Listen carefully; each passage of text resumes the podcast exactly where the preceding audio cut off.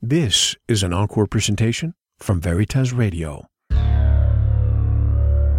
The questions you always had, the answers you were never given, the place to seek the truth. Welcome to Veritas. And tonight we will examine the relationship between the media, corporate America, and government. In a country where the top 1% control 90% of the wealth, tonight's guest argues that the media system is nothing but a subsidiary of corporate America. It's a stunning fact that the media received $80 million in campaign ads for the 1980 election and 1 billion for the 2000 election. Large corporations own the television networks, and the sheer number of stations and channels available gives the public the illusion of choice. Yes, there are tons of channels to choose from, but this ostensible diversity conceals an actual uniformity.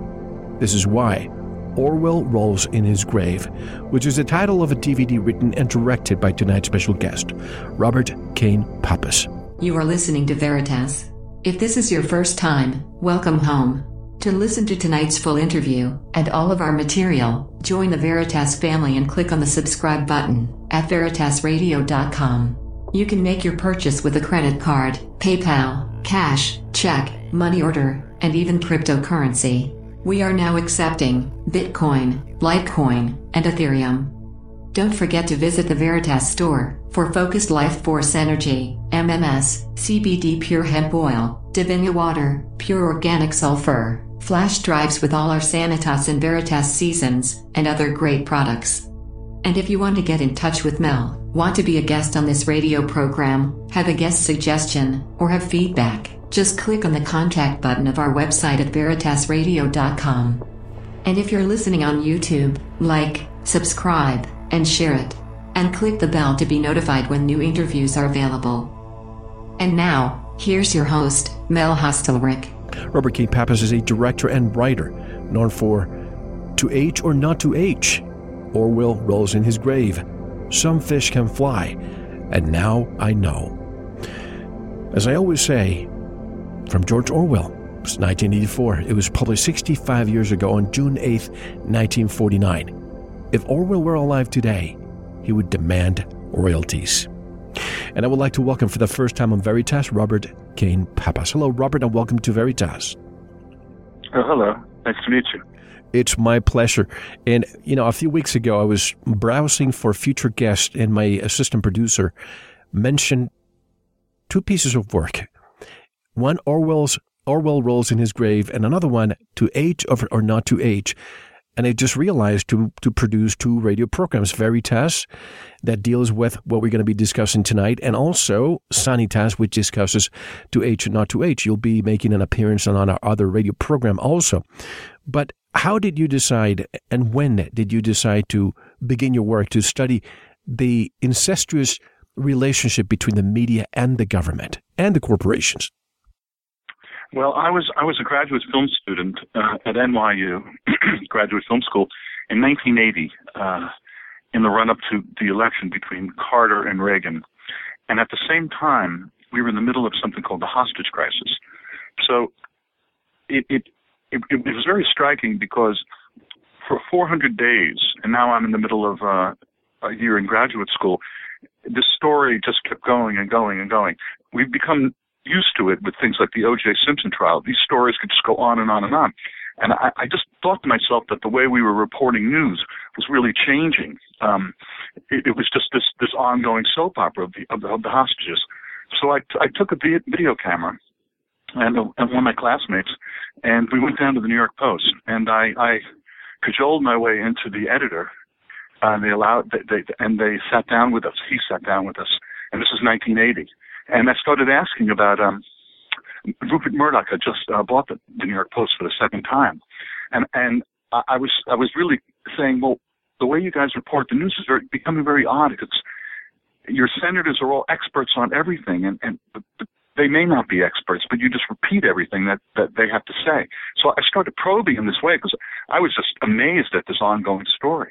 And I had no idea what there was, what the behind of that story was I, so I, I just did it as, as as a video exercise for graduate film school.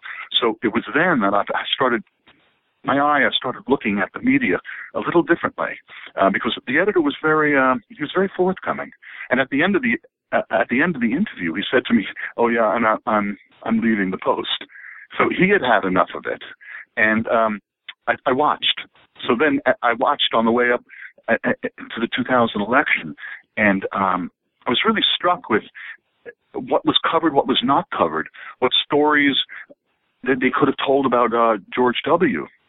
Uh, and all this stuff. I, I was amazed because I had I had started talking to these um these people that really know the media, and I said, "Jeepers, you know, there's one bill of goods that the you know the general consumer gets and I've so I really started looking at the media very seriously and and out of that grew Orwell rolls in his grave when I when I started to see how you can just kind of telescope how you tell a story so that the public really never knows what's going on. They never connect the, connect the dots. So anyway, I made Orwell Rolls in His Grave, and it came out in the theaters in 2004, and um, it, it, it stepped on a number of toes. It was very funny it, it got a, a very, very good reviews, except the New York Times had somebody almost did a hit piece on it. And it was really, I was like, wow, they can really keep a film down if they want, because it was too, it was too dangerous. It was too kind of soft through the, the machinations of how the game is played. Well, now you mentioned the Iran, the Iranian hostage uh, crisis. What did you think when the Iran hostages were the, the, our hostages were released the day President Reagan was inaugurated. Did you think about this coincidence at the time? No, I did not. I did not. Um, I, I, I was, I was, I was researching Orwell Rolls in His Grave, and I started, um, I started looking at the work of, of a, of a, of a journalist called Robert Parry, who uh, is the editor of, uh, and publisher, I believe, of ConsortiumNews.com, and he he worked for all, the major uh, news agencies. And he has a real background as a journalist. And he had discovered that in fact, and he was among others, but he, he really put the facts together and researched it going right down, you know, to the Capitol and the whole bit and really, you know, getting in there with the, with, with, with the hard copies.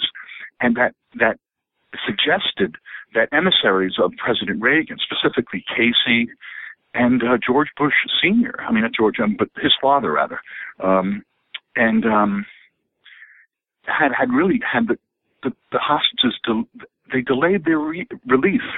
They had them um, kept in stir in Iran so that Reagan would get elected. You know, they were kind of in. They did a deal, um, and that was really amazing. I was like, holy mackerel! So that story has been like an urban myth. No one's, no media uh, person, if they want to be a um, a successful TV anchor, let's say, or, or high profile journalist will ever go there because it will really kind of spell the doom to your career. And, um, it, it's really quite striking in the middle of it. So it's a story that's right there that it really happened. And it, the, the evidence is, is it came from left, right, and center. You know, the Russian Secret Service and all this, but the media studiously will not explain what really happened because that would that would um, almost jog the the general public into you know the idea that they don't really know the way things really go down. It, it, so it was too big to uh, for journalists to get into. So at the time, I knew nothing. Since then, I, I, I in, the, in the course of researching for Orwell Rolls in His Grave, I um, I came upon that evidence and just said, "Wow!" And in fact, had I not had that, um, it was a small segment. It must only be five minutes of the film but had I not had that segment in the film, I guarantee you, I wouldn't have had a couple of Hitman reviews on the side. You know, it's really funny. I overstepped uh, that restraint that everyone accords certain things that happen, but now no one will outwardly say, you know, what happened. Certainly. And Danny uh, Schechter, I believe that's how you pronounce the last name, former CNN and ABC News producer, he said, quote, we falsely think of our country as a democracy when it has evolved into a mediocr- mediocrity, or as I call it, the mediaopoly. We're a media that is supposed to check political abuse. Is part of the it is part of the political abuse. How does someone from CNN and, and ABC can get a job in the media after making such a statement, Robert? Well, I don't think Dan Danny, who just died. Um, oh, sorry to hear. I, I yeah, he he uh, just died. I think it was uh, two or three weeks ago, and um, he he he was a a producer at ABC and and some of the other um, mainstream media outlets. But when he went too far afield and wanted to talk about these things, he, he's been mar- he was marginalized so that the, the number of people that would listen to Danny Schechter, who's really quite quite knowledgeable about this stuff, or was, uh, is, is fewer than it should be. Um, but the media has is is so hand in glove with both political interests and financial interests, and they're so you know through through the mechanism of the monetizing agent called commercials, which is their lifeblood. They get on the wrong side of, of any number of of of of um, good versus you know harm to the public because when you talk in terms of of, of a billion dollars in the election of 2000, which Charles uh, Lewis said to me on on the air, and, uh, I think the last election cycle was it last year or the last presidential election cycle? It's more like five billion dollars. Five so, billion dollars? Yeah, in ads. You know, wow. it, it, you know, in the run up to an election. So what what has happened is that the media, the, these this you know the Citizens United, the, the, the spigot is open of of people running ads, running negative ads, and all this type of stuff. It's such a it's such a cash cow for the networks that they simply can't describe it to the public for what it really is. It, it, it, what it is is it's just ruining the political system so that it's it's it's really a matter of just raising money and putting on commercials but they get all the money. They make all that income. So it's it's really kind of a wink and a nod between these various entities. So the media is really part of the problem. Now I hear that Hillary Clinton alone is expected to spend over one billion dollars in ads, just just her. So it's it's it's not far fetched to, to think that every election cycle we expect more and more billions of dollars. So if that's the case, what voice does a good, honest politician, or, or not, I hate to use that word, somebody who really wants to help and become a, you know, run for public office without money, do they even have a prayer of a chance of winning? I would think not, right? It, it's, it's, I think it's crazy on that level, which you basically have to have access to enormous wealth to run. But I think it's even it's even kind of um, it's gotten even wilder in that they can game. Uh, uh, let me just uh, back up.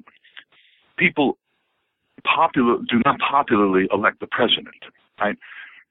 100 million people vote or whatever it is, and you'll see what they voted, but that's not the way the game actually plays out.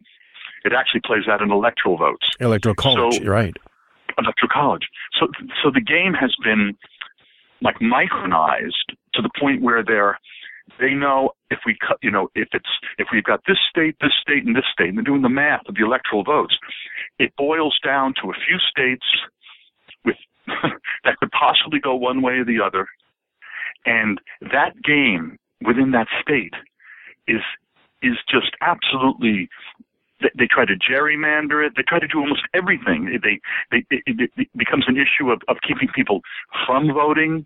It, it, it, it, it's really, it's really striking. So that in, in, uh, it was probably five or six years ago where I saw the lay of the land and I said, oh, the next, oh, it's to, eventually after this cycle, it's going to be Jeb Bush against Hillary. And you can see it coming. So then we have immediate kabuki theater, theater of A, who can really be the candidates right? And then how they they they somehow contend in just a few states. So it's very very odd how it plays out now.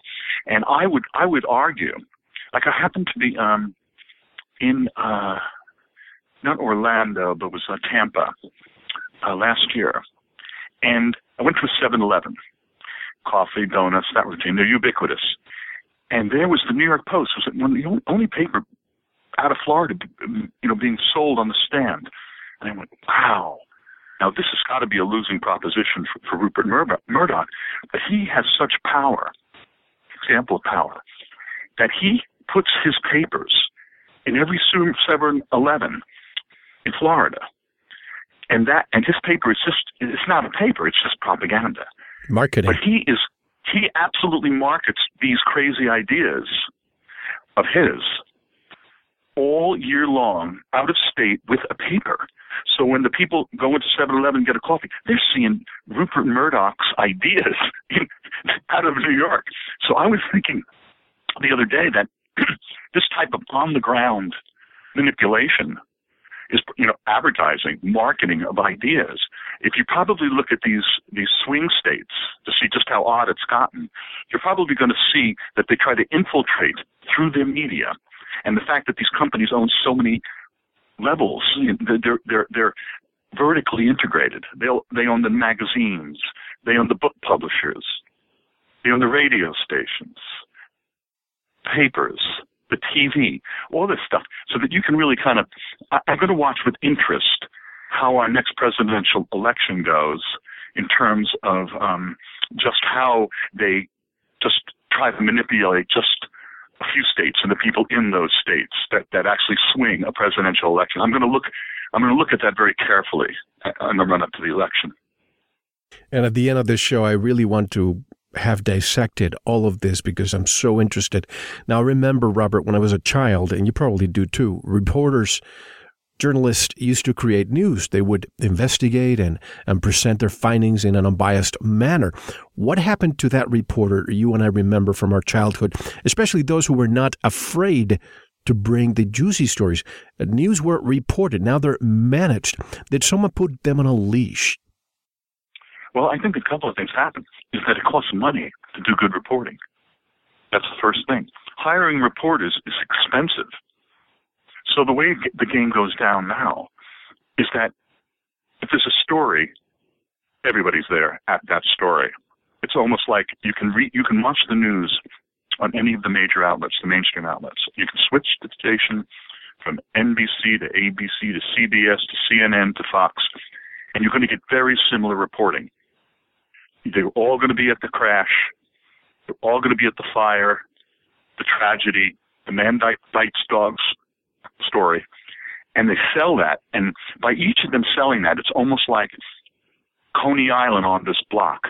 You're going to go to this amusement or that amusement or that amusement. But those are exactly what you're going to see. You are not going to go off and get some completely different analysis or different set of ideas going down that day. It's it's going to be what the prescribed story is for that day. And that's the way it's evolved. So, as a reporter, you're a bad economic casualty. You're also a load because you cost money, especially if you're a senior person that knows what they're doing, right? You want to hire young people. You want to pay them as little as possible. You're not going to pay them to do a lot of research because that costs money, right? You really want to pare it down. That's so that there's an economic issue. And the reporters know that because they have just a few major players that could make them a reasonable livelihood. You know, they can have a house, pay their mortgage. And if they if they go outside that that little from A to B, they they they, they risk their livelihood. They do not risk their livelihood by all showing up at that same fire. They risk their livelihood if they dig too deeply on subjects that are not we're not interested in that. And then they get a little too, well, I really think we should do that. And, and, and then their employer says, we're not really interested in that particular story about X powerful person or whatever, something really a little big underneath, a big underneath thing. And then, then they have a choice. You can either keep your job and go with the flow, or you can make yourself thirty or forty thousand dollars or something as a freelance person, you know, work or working for a small newspaper somewhere. So you can see that when you only have a few employers, there's not 20 or 30 major employers who could really put you to work. There's just a handful. And if you if you, you if you get on the wrong side of one, you can easily get on the wrong side of all. So you can just clearly see that reporters are people. They, they, they make a living. They have to self censor in the way the game is played right now, which is really a tragedy. Oh, yes. And if you're blacklisted by one, well, the other five will blacklist you too. So it's not that difficult to just ban somebody from the industry. And when we think of special interests, we think of oil and energy, defense contractors, big pharma, etc. But that's not the case, folks. With the most powerful special interest in Washington is the media, and their weapon, the ultimate political power, is controlling perception. But as George Orwell included in his, his novel 1984, Winston Smith worked at the Ministry of Truth, but his job was not to ensure that truth was preserved. Quite the contrary. Can you tell us more, Robert? you're quoting you're quoting a quote from the movie, as yeah, I remember. Of course. Um, well, I, I don't know. I, I do know that number one, the use of euphemism in in um, a law that's mounted in Congress. And Bob McChesney said this to me, and it was striking. He said the whole game is is that two sentence précis about what the law is, and it's it's usually or its name is in direct conflict with what it's really doing. It's like uh, uh the let's the free the internet law, and and but really what's behind it is to like lock it up in a few privatized hands. But you call it free. So they have certain words that they attach to to things, and and when they name a law, it's the exact opposite. It's very strange. The death tax. Bernie Sanders said this to me. He goes, "Yeah, death tax." And what they do is they focus these focus group these words, and it's it's really striking. Um, who wants a death tax? You know, that means an inheritance tax. So the idea is obviously the people that have a lot of dough that they want to pass on to their heirs. We're talking, you know, billions. The real law is they, they want to get rid of the inheritance tax. Well, that's going to really help if if you basically have massive fortunes that are just handed from generation to generation. You know, but but as I said, so so you name things in a, in a, in a way, and that has to do with the ministry of truth. The other thing is getting to the to the you can actually now, and this is an interesting thing for the internet, is you can just put all these little facades of truth on the internet and kind of prop up your your angle. If you're creating the stories that are even the uh, the backup for your false truth and it becomes astroturfing and doing all kinds of crazy stuff that's basically putting facts on the ground that aren't even real to support a thesis that is, is, is trumped up for one reason or another. So this is very, very crazy stuff that we're now, well, the internet is the embodiment of, and, and how this is going to play out well, con- really controlled know. opposition. You, I'm so glad you're saying this because with the advent of the internet, when you produced a movie about a decade ago, we still had people who said, "I don't want a computer," but now most people are are getting into the internet. So you wonder how many truth outfits are out there when in reality they're probably financed by who knows the CIA and and who knows you know, who's supporting and financing them when in reality they're controlled opposition to keep people, you know, thinking, oh, this person is a, is a fraud. Eh, you know, they're just trying to, to brainwash the people to believe something when in reality they have the control over that quote unquote half truth.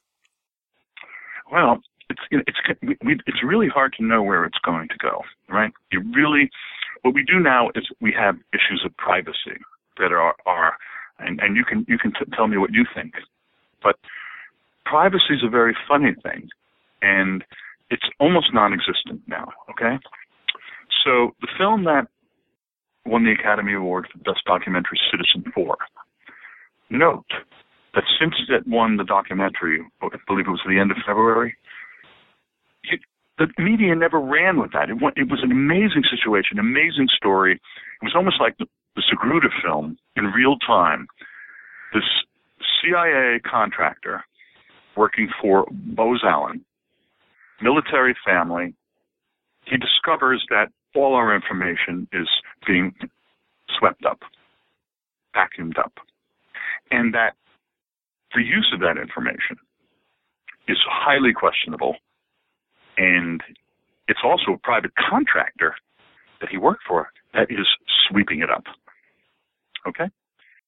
By the way, that private contractor, Booz Allen, right, that works in that realm for the CIA, is owned by the Carlyle Group.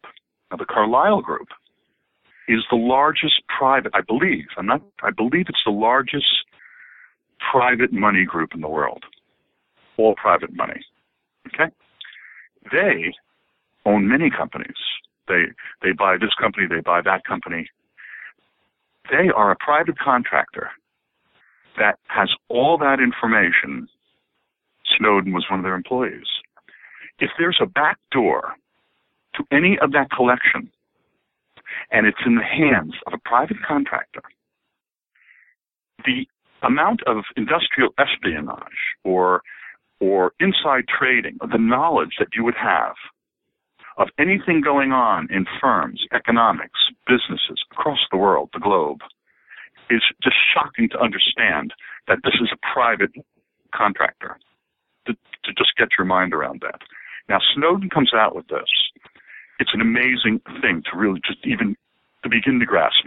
The heads emeritus of this company are the elder Bush, Baker, Major, and they look, they, they read like the list of heads of state, ex-heads of state, prime ministers and all this. And I'm like, what? I, I just, you know, you do your research, you look at it and say, whoa, whoa, whoa, whoa, whoa, whoa. So this movie comes out and wins the Academy Award. The media, it's like that movie never won anything. It playing in one movie theater in New York City half the time a day. I said, what? So someone basically said, someone somewhere in one of whoever put it out, it was probably I don't know exactly who distributed it, but they were certainly dissuaded from putting a couple of extra million dollars in P&A, right, and advertising, i.e., marketing, which would have made that film be seen by 20 million people or 10 million people versus three or four. And there's a big difference between 20 and 30 million people seeing your movie and a couple of million. You understand now? So, mm-hmm. so this is um, long-winded example of, of telling you that going forward with the ubiquitousness of information, issues of privacy and privatizing all this information in government contractors. You can just start to see one of the roads we are going down. Not in, in terms of marketing every person, you know, to the to an inch of their life, but also using that information to a politician. You can easily blackmail the ubiquitousness of information in private hands. So these are issues going forward that, uh, believe me, people have asked me to make a sequel of Orwell for the last 10 years, and I'm not. I'm on to other projects, but I, I'm a, at least I'm an observer, and I can see the issues going forward that some very, you know, smart people are actually looking into. So. Well, we wouldn't be talking today if I mean it's been a decade after the, the movie. I watched it last night a couple of times, and I can see that what what you discussed there has even magnified now. I mean, this Orwell script is becoming reality. That's why I joke and I say that Orwell should be expecting some royalties if we were alive today. But years ago, since you're, you're talking about all these, you know, companies, years ago when Facebook started, and Google started offering free email, and then YouTube came along. I said, these were these are nothing but data mining tentacles of our government to monitor and control perception. There's no such thing as a free lunch, but people think, oh my goodness, I have free email now. I have Facebook to be in touch with everybody. I can tell you where I am. I can tell you if I have a headache. I can tell you at which restaurant and what trip I'm going to take. Why do they even need an intelligence apparatus like the CIA when they have something like Facebook? well, I think Facebook and these people are trying to make money, right? They're trying to they're trying to make it through some monetizing ads, uh, ads, and all all kinds all kinds of stuff that they're going to take money out of you. Okay, what it gets a little more frightening is when the when the privacy issue is used to control people that have are questioning the system. So, you're a politician or you're an activist. Uh, if you're um, if if you're if you're asking the wrong questions, they can apply pressure. There is no one in this country that I know of or ever met that doesn't have some piece of information that could be used against them to at least embarrass them. So that's that's the, the next level. So it's one thing to take the money out of our pockets, more ads, you know, marinate us in, in, in commercials. That's one thing. And annoy us and, and stick us, you know, constantly badger us with stuff we don't want. But it's another thing to control anyone who gets out of line because you have all this information. First, they monetize us, and they're going to make sure they get every last penny out of us. The next level is they want to keep you in line, and that's a little bit that's a little tougher for me. So you're saying that digging dirt has become easier because in the past, you know, every politician, one of the, the goals of, of those in control is to dig dirt on those politicians so that they can subvert them at the time when there's legislation and they don't want to toy the party line. They there's a little envelope that goes under your office. You open it and you say, you know, do you want your wife to see this? Well, then vote for this legislation. But this is happening now in a more generalized way for the entire population. Somebody goes, tries to apply for a job. Well, they're looking at their Facebook account, and if they see questionable pictures, when then you're done. So digging dirt has become easier, is what you're saying. Yeah, excuse me.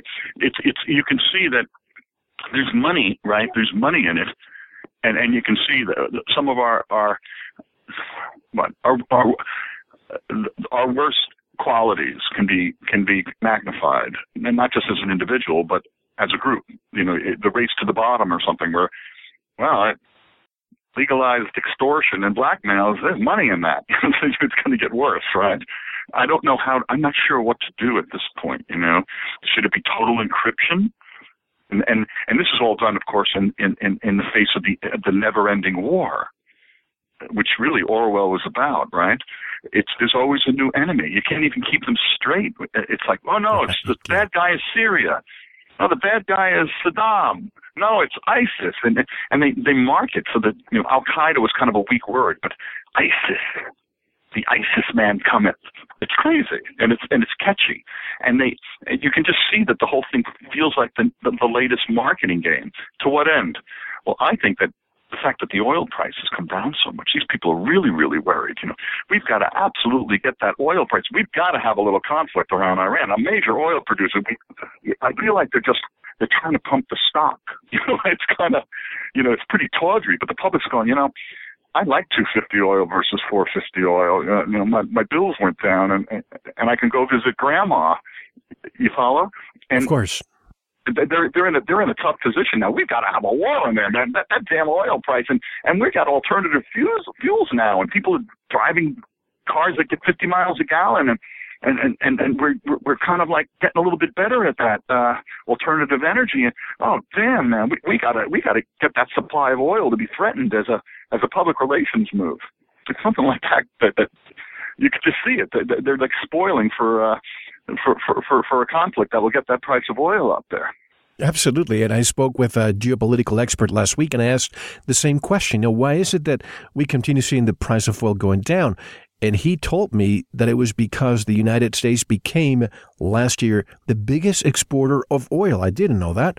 And Saudi Arabia does not want to let that continue.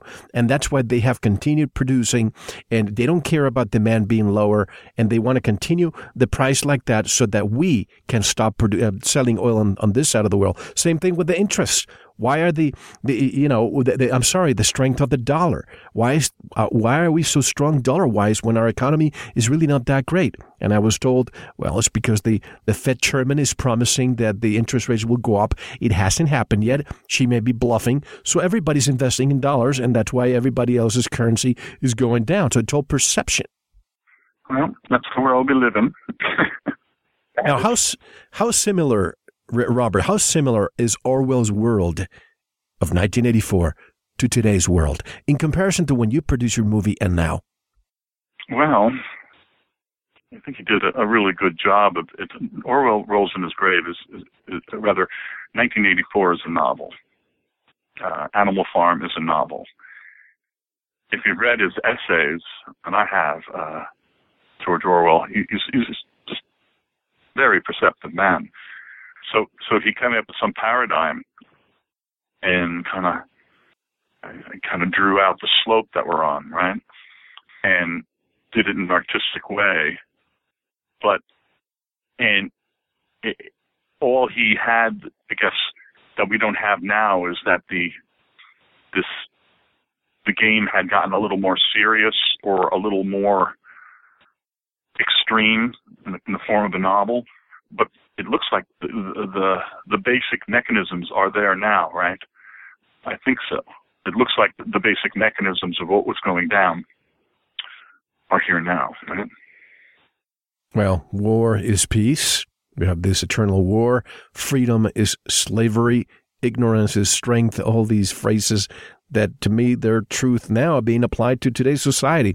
But it's not far fetched to realize that a media system controlled by six multinational corporations, is it six or five corporations with the ability to overwhelm all competing voices, could they be able to turn lies into truth? No, I, I think clearly that, that you can, right? You just, I'm, um, I don't know about you, but I would love to ask a bunch of pundits how they can keep their job when they're wrong constantly. A pundit on TV, they're like there for 30, 30, sometimes 50 years, and they just they're just stenographers, and they they predict the future, and they're invariably wrong. But they never get they never lose the game. it's like Pitcher did nothing but you know get in, give up 100 run, runs, but he starts the next week. It's that type of thing. So lies and truth.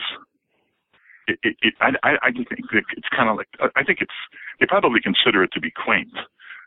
Uh, they're just doing a job, you know, and and it's really it's really cheap to have a bunch of talking heads on TV, right, arguing and, and giving their opinions, as opposed to going out and ferreting out what actually is the truth.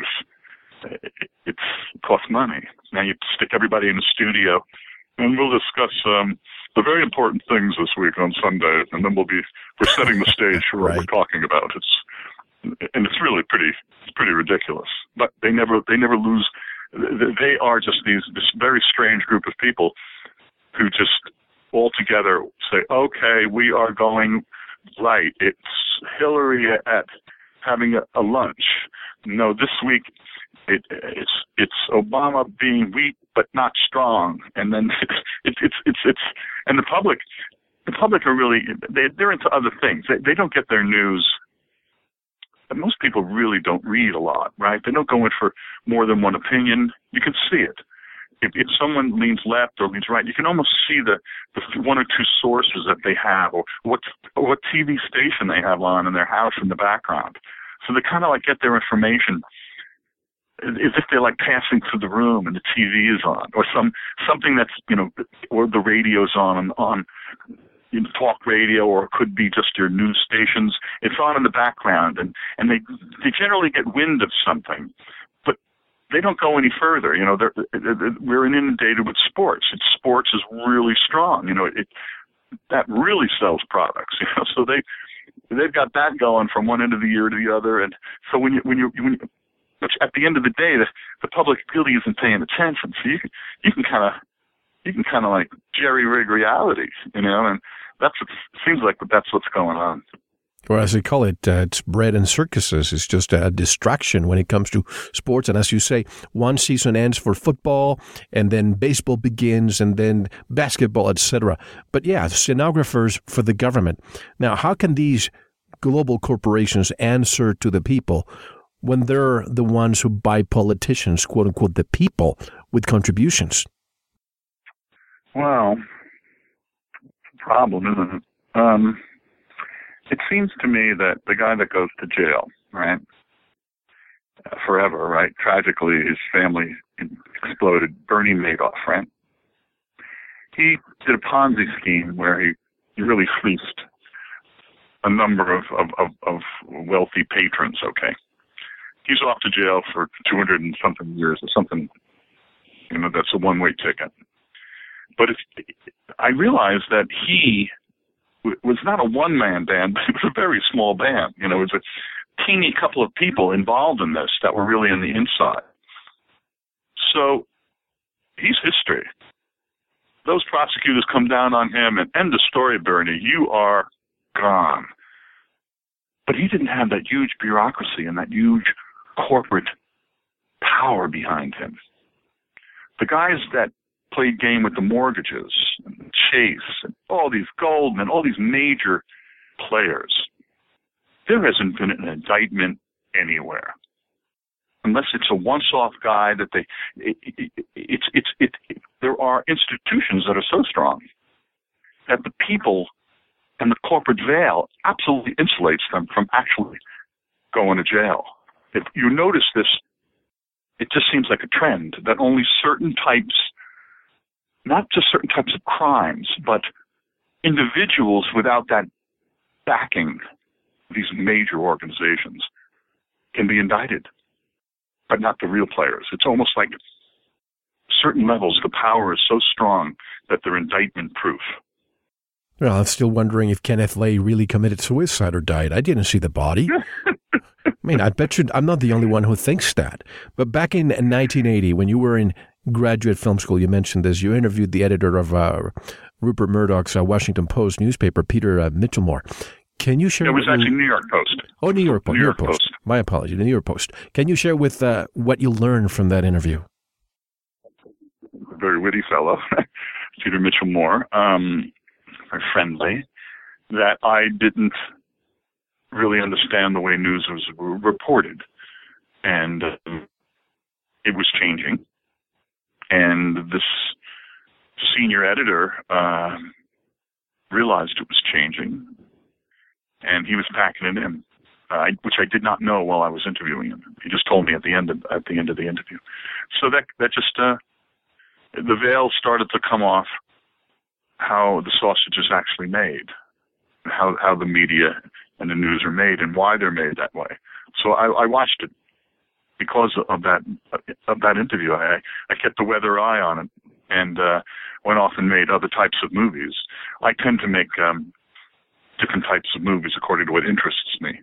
Uh, right now, I'm involved in in the um, the biology behind aging, and uh, I made a picture on that that came out in 2010 uh, but now I'm doing a series because it's a really, really big subject. It's it's going to be up there with the advent of the computer in terms of, of, of the human condition. That's for you. You want to interview me, I guess, on this uh, next week. That's correct. But, um, I, I just um, I went on and made other type movies, but I, I kept my eye on on on these um, on these issues of media, just watching it, so that I, I, I eventually had a thesis that I, I, I felt could hold water about how it was evolving. And then I made the movie.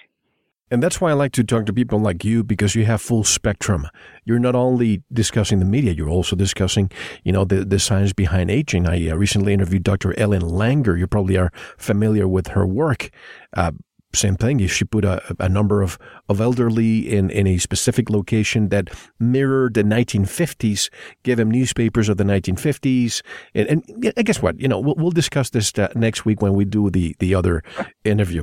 But uh, then there's Charles Lewis, former 60 Minutes producer who saw the light. He left 60 Minutes and created a nonpartisan news organization. What did you learn from him?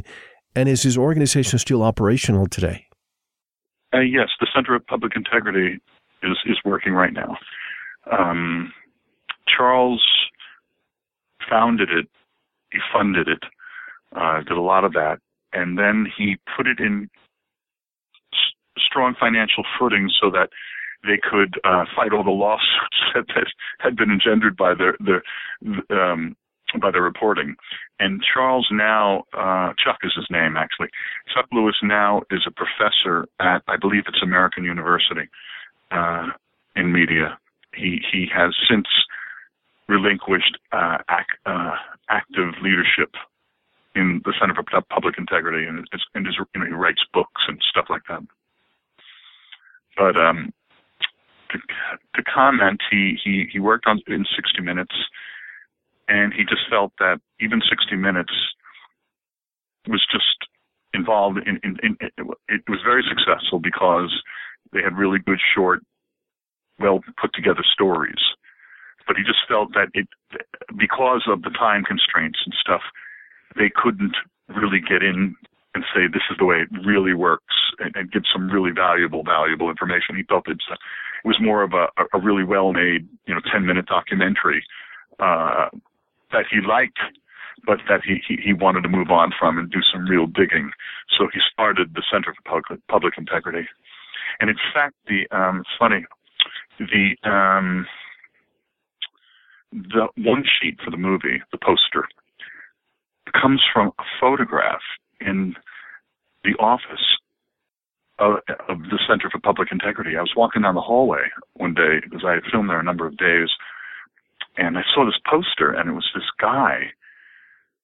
It was a cartoon, and the guy is walking up the stairs of the Capitol, and he has a newspaper underneath his arm. And out of his newspaper are like a couple of little pundits and, and newspaper reporters with the heads. They're like rolled up in the newspaper as he's heading up the stairs to the Capitol. He has them in his rolled up in their newspaper, and then a couple of them like peeping out from his pocket. I was like, this is perfect. So I um I, I had someone take a picture uh of the poster in his office and get it up to me, one of his assistants.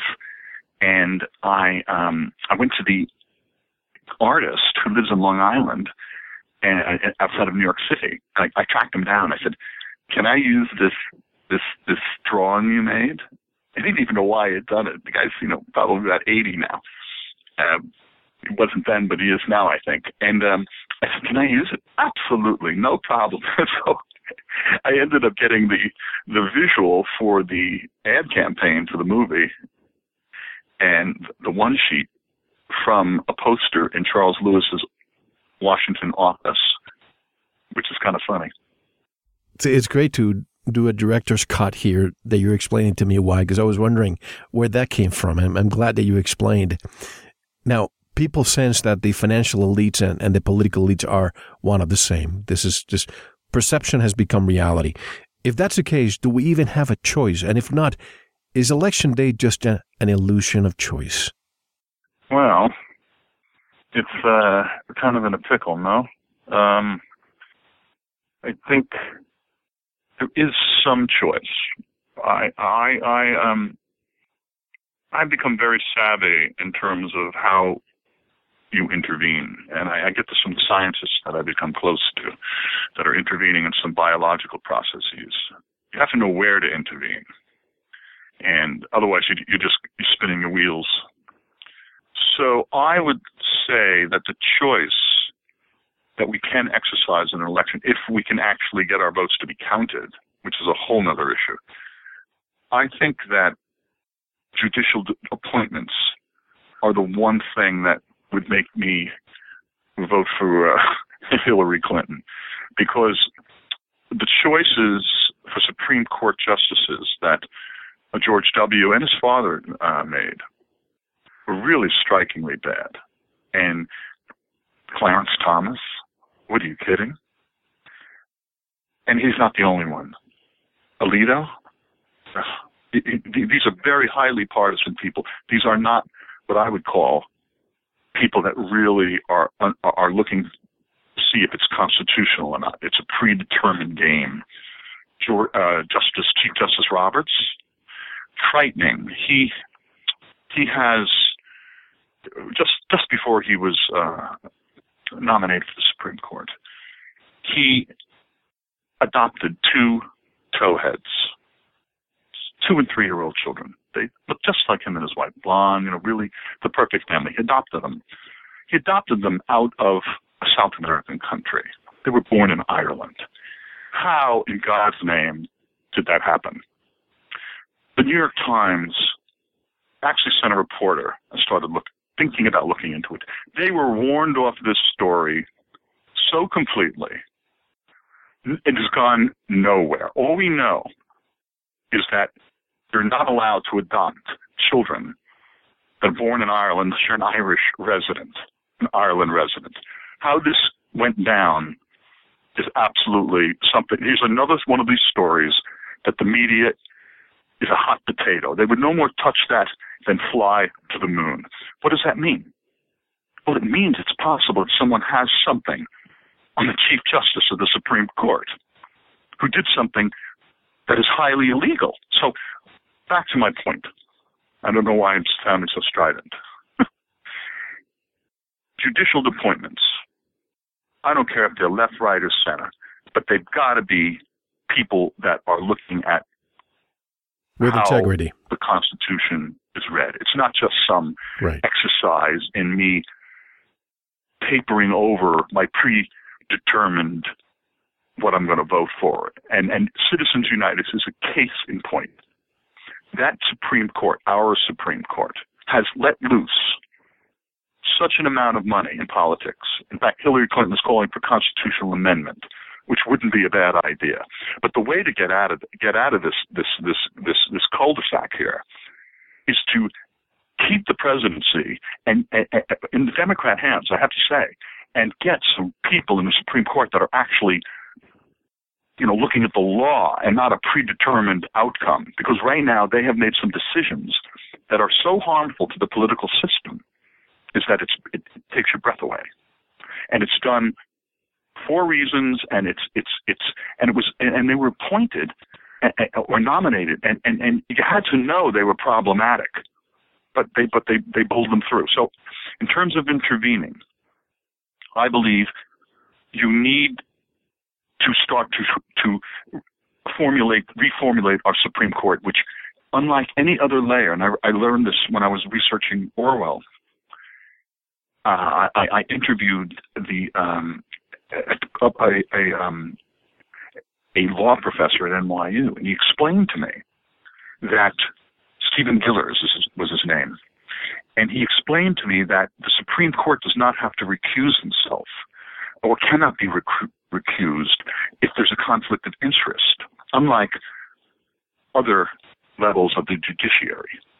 So you can have these outright conflicts of interest, and it's brutal when you really start examining the conflicts of interest with Clarence Thomas and his wife. I mean, she was a Bush, you know, she was working for Bush in, in the run up in the 2000 election. I mean, hello, you can't have that type of conflict of interest in the Supreme Court, but you can because they don't have to recuse themselves. So anyway, to, to make a long chat short, I, I think that y- you need to reshape the Supreme Court to people that are actually following the Constitution and not just a bunch of hacks that are that are completely you know made men. They're bought and sold. It's really bad. Now, speaking of conflict of interest, uh, didn't Bush Jr since we're talking about the Supreme Court justices, didn't Bush Jr. appoint Judge Scalia's son and Rehnquist's daughter to positions in his administration? Uh, these are two Supreme Court judges, folks. Where does the conflict interest end? And that's, of course, after he was elected under questionable circumstances. Yeah, this is a real problem, and we have to get out of this cul-de-sac, or else we're, we're just uh, the Constitution doesn't mean anything. you know, they can say up is down. It's they're they're the final arbiters, and and, you know, I can see that that's a point that I believe underneath it, people, I'm sure, know this. I'm sure the GOP knows it. And if you were to have, remember, people are eventually going to retire, and and, and that if if you have another eight years of de- Democrats in the presidency, that may you may actually the five to four may become four to five, and then you might actually have this campaign finance and and and and corporations uh, being declared people, which I haven't found their graves. Maybe it will come to pass that you know the corporation won't have all our rights and none of our liabilities, and that's so. These are very very major questions that I believe can be can be addressed in the courts. But isn't a problem also, Robert, the two party system? I'm personally apolitical now. I used to belong to one party, then to another. I don't like labels. I could be conservative in certain areas and I could be liberal in others. I don't fit a mold. So if somebody's out there who wants to campaign on their own without the PACs and super PACs, they can't do it. They have to just fall within the fold of the Republican Party or the Democrat Party. So they are still subjugated by this one puppeteer. Well, we don't have a parliamentary system, and, and that it may mean that we're not as sophisticated. Um, you know, two two sizes fit all is that's a pretty tough racket. No, when you have the yes. 300 million people from as varied as this country, right? kind of kind of really uh you can have vanilla or chocolate. vanilla chocolate, and then all of a sudden, if you get if you have some strawberry every few elections, then they're used as the the wild card. Take uh, Ross Perot as an example. Take uh, Ron Paul as an example. They're just uh, for people to vent and to you know give a few votes, which usually turns the scales, don't you think? Well, in Ross Perot's, I'm not a historian, but I believe he's the reason that Clinton uh, was elected. No? Oh, absolutely. Actually, I uh, I know that for a fact. Clinton wouldn't have been elected. Uh, he, he, didn't have any kind of mandate. He just had Ross Perot in the in the race, right? Well, the reason why Ross Perot ran is because he hated Bush. And uh, I don't want to get into all the details here, but there's a radio program I did with a former congressman who told me exactly what happened when Ross Perot went to the White House, spoke, wanted to speak with Reagan, was not allowed, spoke with Bush because he found through some, some people in government that we have left some of our troops in Vietnam and they were still alive. And he went there to try to rescue them. And Bush basically told him to shut up and get out of the White House. And he said to himself, well, I'm not going to allow you to become president. And this is the information I've gotten. I don't know what you've gotten. I don't. I don't have any of that. Sounds like he's he's a pretty uh, tough customer, Perot, right? well, he had the uh, he had the money at least. Now, when anthropologists, and this is of course part of your your movie, when anthropologists dig us up hundreds of years down the road, will they even understand us with the, re- the records we've left behind, uh, Robert? Well, I guess I guess was it news reporting was the first draft of history or something. So we're doing a very bad job with with, with the first draft, right? And then I guess I guess someone writes a book later, and you hope they get a they get a little better and they go a little deeper. But it's really hard because it, it, I, I think it, it's very easy to get a lie. You just keep populating it as truth or, or, or, or transplanting it here, there, and everywhere, and everyone says the same lie. And then it was very funny. In 1980, I remember I'm a student, and outside, down the street in Wall Street, I started interviewing people about if they believe what they read. And had, there were excerpts in, in that this small film I made, uh, this little video. And one woman said, "Well, I see it on the post. I see it in the in Times, and I go home. I turn on Channel Five, and it's there too. Has to be true. right. So a lie repeated, and you hear it. That's that's a stipulated uh, a, a given piece of information is a lie, and you have it repeated here, here, and this expert parrots it, and this other reporter here that doesn't want to do any digging and he's got 15 minutes to his story. He repeats it and this guy repeats it and they go, hey, must be true. So what we got going here is a lot of very, a lot of very murky history, right? So it's not clear if they're going to be able to, if they're going to be able to do like a, whatever they call it, a pathological pathology on us. If I'm an anthropologist, you know, we really we, we're we're, we're kind of you know we're in we're we're in we're in tough, right? Absolutely. If I'm an anthropologist in the future and I, I start reading, well, whatever's left behind, because if there's a nuclear war, what have you, what do we have left? At least the ancient ones kept a lot of the knowledge uh, in stone. What do we have? Paper, and we what do we have? Silicon chips to store our our data. So will they even know about us if that's what we leave behind? Now, I hardly watch TV, and sometimes in the car, I turn on the radio to talk radio. Radio shows are either about the left or the right. It's apparent to me that whoever's at the top is just laughing, Robert, at the division that is created by this eternal fight between left and right. Divide and conquer is key because a society that is divided will always be weak, and they can't have a strong, united society. Do you see that too? Well, it, I can I can say that the left, for instance, and this I, I found out in in in in, uh, in researching Orwell. And this is very interesting. In 1970 or 71, uh, a, a lawyer who was to become a Supreme Court justice, and I forget his name, but I forget. He, he was appointed by Nixon. He wrote like a 58-page treatise or something saying the this this whole consumer uh, uh, protect the consumer and all this type of stuff that that's starting to happen now. This is an I guess product of the late 60s, early 70s. He said we've got to we've got to it's discrediting capitalism and all this. We have to underwrite intellectuals and get our ideas out there. And from this this this treatise, his name was Justice Powell, William Powell, I believe. And from this treatise, the right brilliantly decided to really fund all their uh, left right leaning students people who were coming out of out of colleges and they and they wanted to work someplace. So you can get into the American Enterprise Institute think tanks. These think tanks are going to publish publish publish they're going to publish and they're going to keep publishing.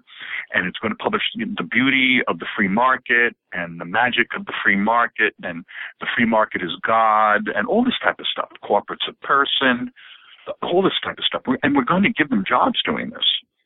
And it was unbelievably successful. We're going to put, we're going to have chairs in this at, at this or that university.